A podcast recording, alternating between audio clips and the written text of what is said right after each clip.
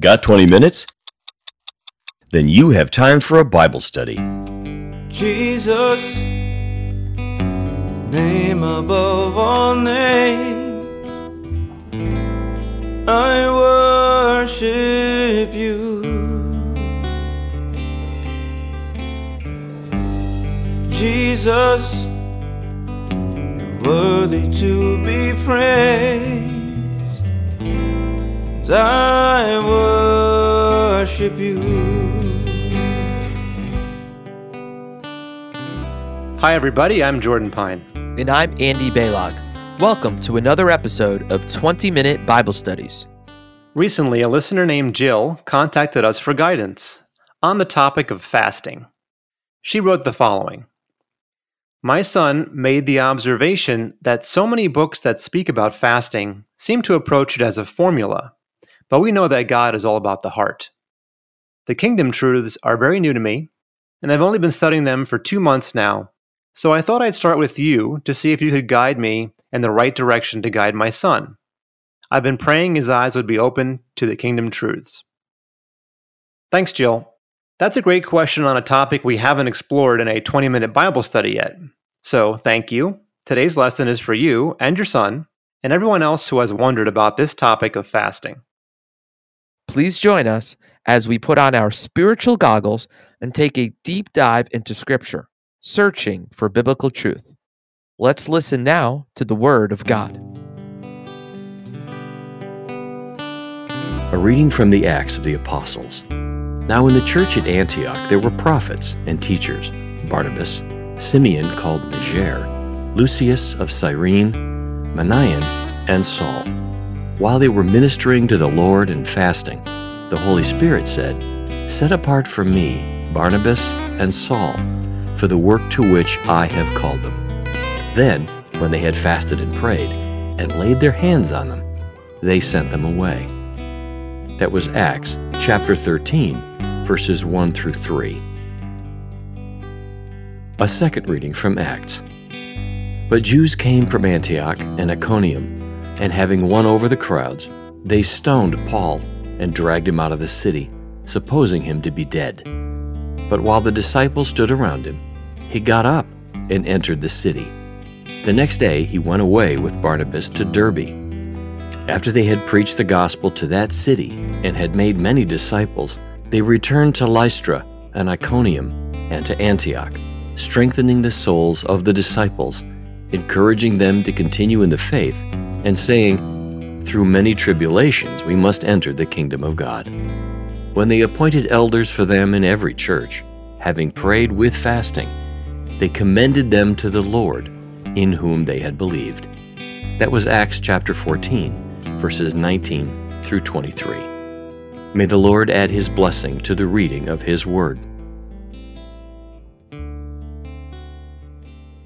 Now, normally we'd spend some time on the speaker, audience, and context of these verses, the space method, but the Acts of the Apostles are pretty straightforward. It's a continuation of Luke's gospel, describing all the things that happened to the apostles after the ascension of Jesus Christ. Pastor Whipple, the founder of this ministry, also taught us that it covers a key period of prophetic time, an overlap between dispensations, the dispensation of the law and the dispensation of grace, which ended at Acts 28 28. What did he mean by that, Andy? Well, Jordan, most theologians believe that the creation is split up into various time periods, ages, or in this case, as Pierre questioned, dispensations. Now, to define it, a dispensation is a method of interpreting history that divides God's work and purposes towards mankind into different periods of time. Now, according to theologians, God's judgments and dealings with people varies throughout each of these dispensations. And generally, most theologians believe that there are seven total. So, to answer your question, these verses in the book of Acts happens to be during a 40 year probationary time period between dispensations when certain Jews were converting to Christianity. God was giving the nation of Israel as a whole, meaning under the hand of their spiritual leadership, the Pharisees, a chance, an opportunity to fully accept Jesus as their Lord and Savior, as their Messiah, during this time as well. So this lasted up until Acts 28 28. And that's in, you know, in the Bible, that's when God leads Paul the apostle to wash his hands symbolically of Israel and to begin focusing the preaching of the gospel to the Gentiles. So at this point, the 40 year overlap ends. The law is fulfilled, that dispensation is completed, and the age of grace is in full effect. Yeah, and the point of the verses we heard today is to show that in the early church, fasting, which was also accompanied by dedicated prayer, was a common practice.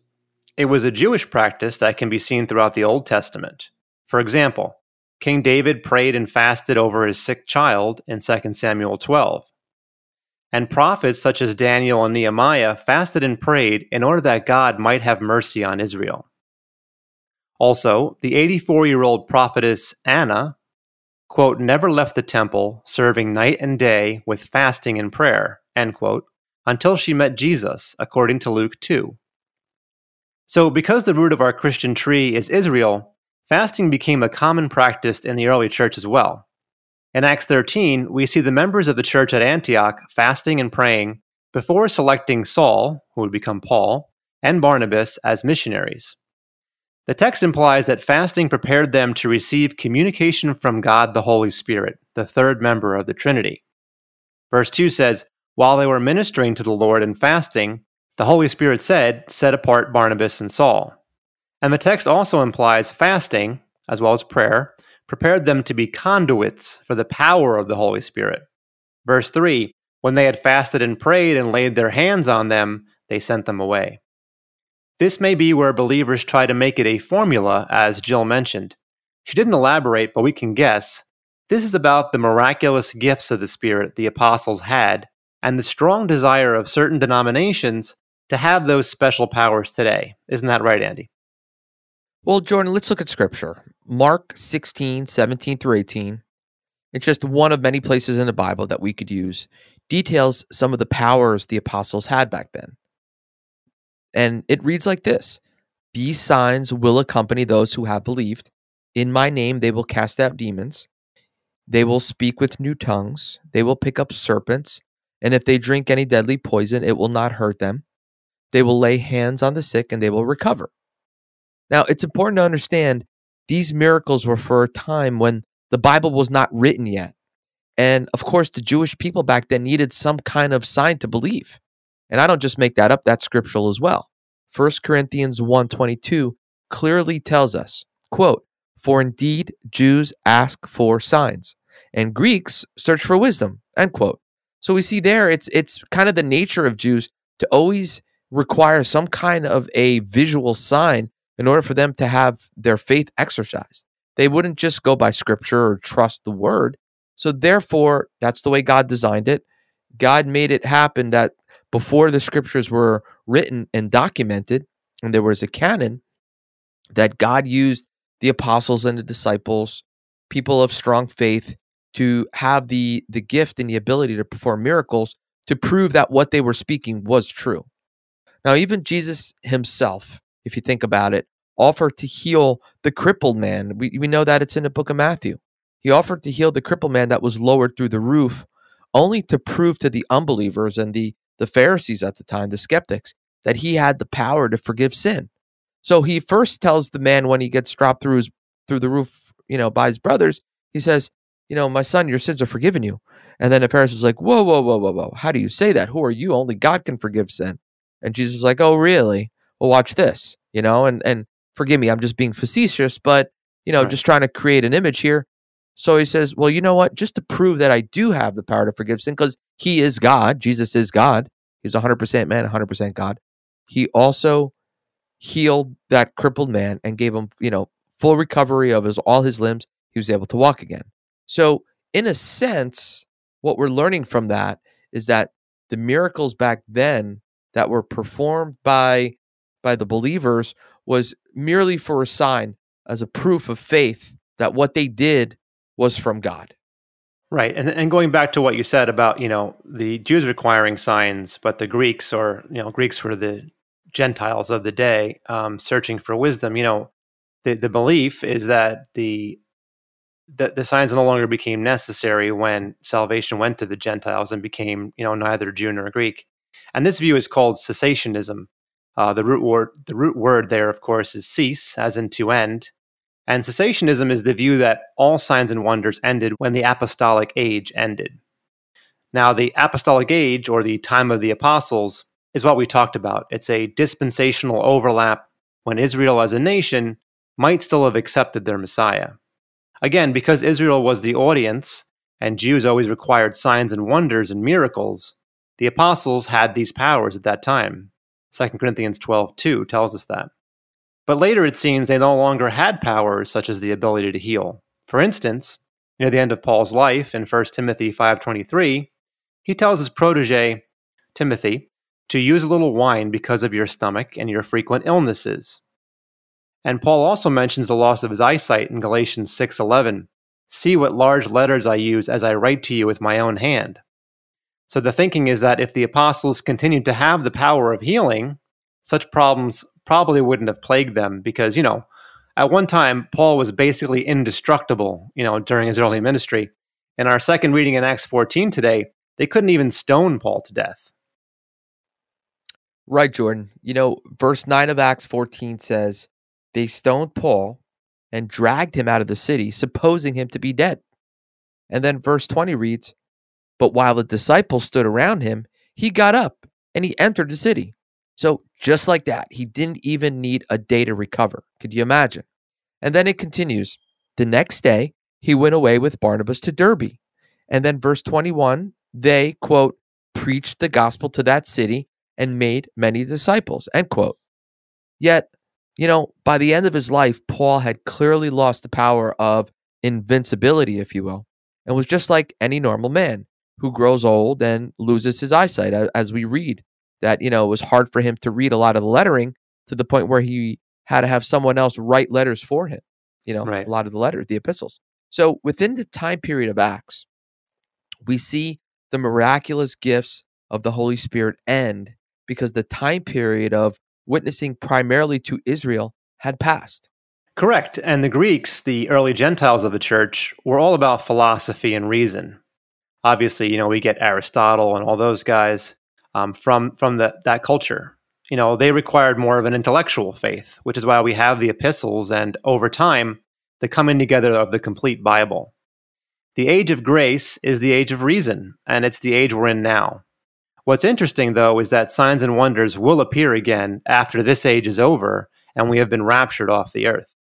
You know, Jordan, I think of the Mount of Transfiguration in Matthew when Jesus takes James, Peter, and John up on the mountain and he shows his glorified state to them. He reveals that to them.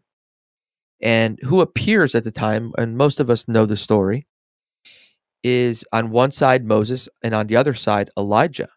Now, in typology, Elijah represents Christians who were raptured or raised off the earth while still alive because Elijah was taken in the whirlwind. Whereas Moses died, we learn in, in Deuteronomy on the top of Mount Nebo before entering the promised land. But it wasn't until later that the angel Michael, the archangel Michael, after fighting with Satan for his bones, actually takes his bones and brings them to heaven. So we see there in typology the dead in Christ and the living in Christ being raptured and then meeting Jesus. So here, what we see is uh, just a, a symbolic view of what that glorified body was going to be like. And it's ironic because we see in Revelation as well during the tribulation period, there's going to be two witnesses that actually performed the same miracles that Moses and Elijah performed during their time on earth. And they're going to be performing signs and wonders, amazing things, miraculous things. And I definitely recommend, you know, if you have the time at home, make the study and look at it. Um, it's pretty amazing. Now, the key point is this the time of tribulation is going to be a time when God the Father is dealing with Israel again. It's the, the last week of Jacob you know, it, it's the time when God puts the clock back on for Israel, where God's going, to, God the Father is going to be dealing with them. And of course, in order for them to believe that Jesus is the coming Messiah, they're going to need to see signs and wonders. Yeah, you know, as a writer, I always like the analogy of the great parentheses. You know, it's like this is a sentence or a paragraph or even a story, if you will, about Israel. And our age of grace, the age of the Gentiles, is is a parentheses. You know, so eventually that that end parentheses is going to happen, and God's going to pick up again with Israel. And at that time, because again, the Jews require a sign, there will be signs and wonders again. So thanks for bringing that out. Um, you know, so back on our main topic, we've looked at what fasting and prayer is not you know, it's not some magic formula to follow that will open you up to the Holy Spirit so that you can have these miraculous powers that the apostles had. You know, after fasting and prayer, you're not suddenly going to become unkillable or able to heal or speak foreign languages that you didn't study. So the question arises what is the purpose of fasting? And there's a clue in Acts 14. Verse 23 says, When they, meaning Paul and Barnabas, had appointed elders for them in every church, having prayed with fasting, they commended them to the Lord in whom they had believed. What we see here, and what we saw in Acts 13, if we're paying close attention, was that fasting and prayer preceded important decisions, particularly where believers were dedicated to God's work. Before the Holy Spirit set apart Paul and Barnabas, those gathered fasted and prayed. And before Paul and Barnabas set apart elders in every church, they also fasted and prayed. By the way, that phrase set apart is our key clue for those with the spiritual ears to hear it.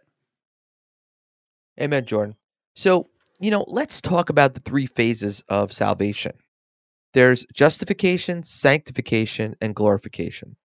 Justification, simply put, is in the courtroom of God, we are going to be found not guilty because of Jesus Christ's finished work on the cross.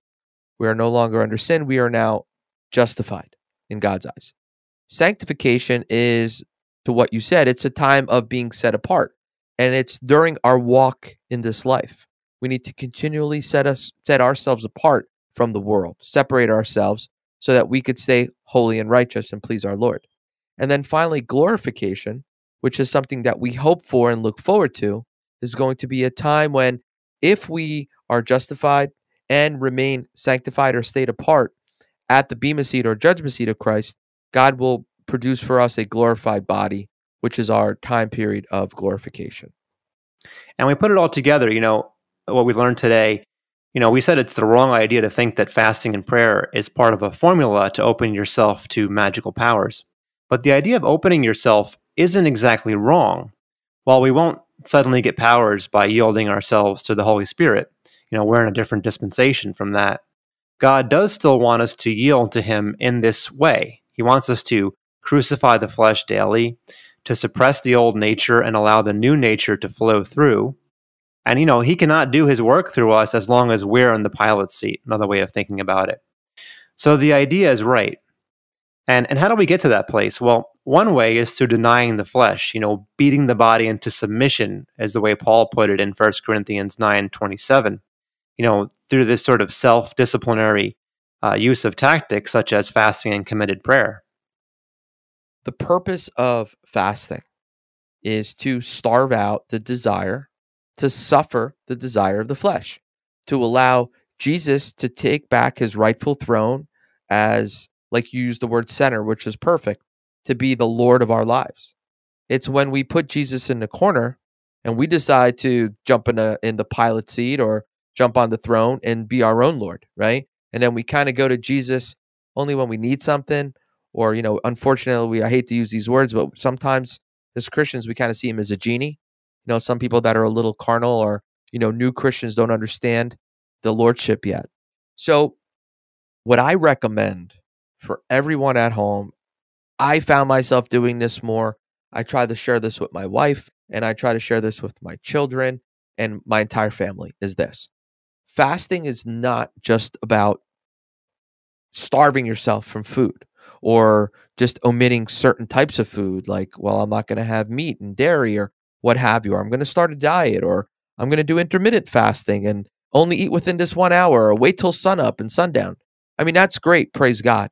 But there's today our lives are so much more complicated and there's so many other ways that we can starve the flesh which will then allow us to listen to that soft, gentle voice called the Holy Spirit that lives inside us. For instance, when it comes to our children, it's common today kids play video games, they'll watch TV, they'll get on the internet, they'll text on their phones. And we could we could learn from that example as well. When we decide too fast, when we're seeking God, are we seeking him with all of our heart? Let's make that extra special effort by putting aside the distractions of the world. Shut Wi-Fi off. Shut the phone off. Shut off Xbox. You know, if it's something more than that, let's say someone has a habit, you know, during that time of fasting, do not allow that habit. Don't give it any space. If it's if it's cigarettes or whatever it might be, you know, make that special time. So it, my point is this, to truly have a pure fast, to want to be able to reset yourself with God, it's not just about not eating food. Therefore, defending our our stance in this argument, Jordan, if you will, that there really is no formula when it comes to fasting to be able to bend God's arm.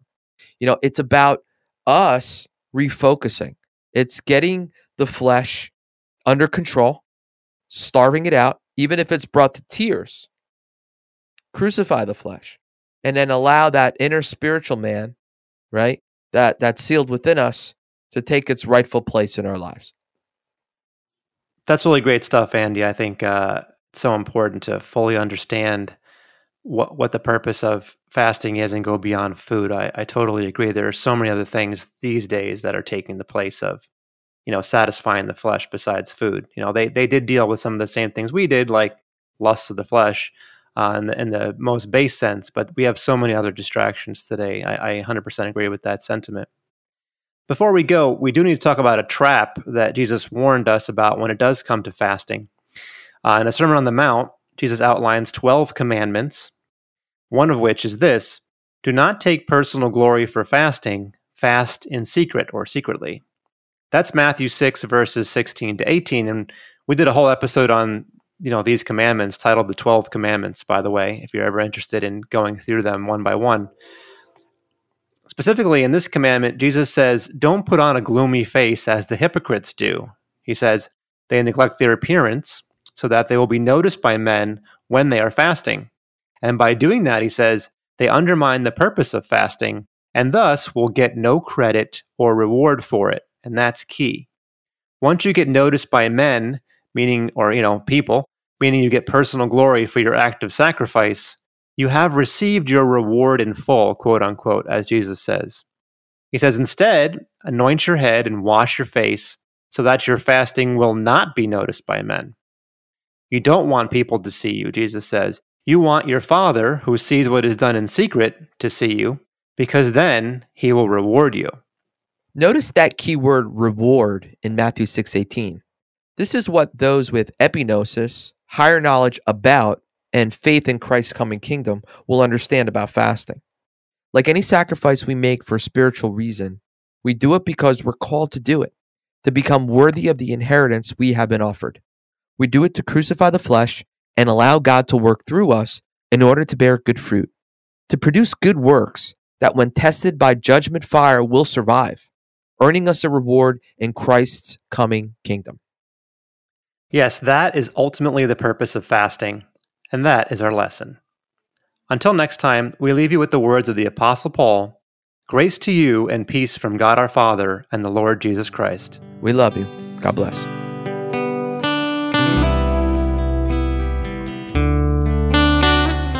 Thanks for joining us for another 20 minute Bible study. Special thanks to the family of Pastor Gary T. Whipple and to the Abundant Life Worship Center for the music for our show. I'm Steve Zioli. Until next time, may the word of Christ dwell in you richly.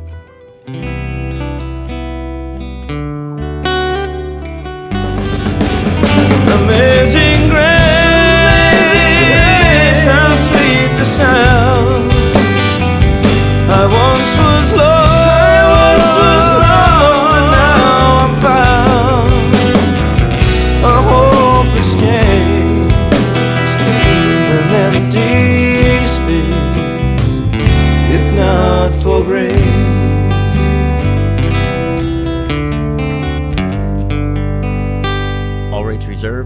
Of the Kingdom Incorporated.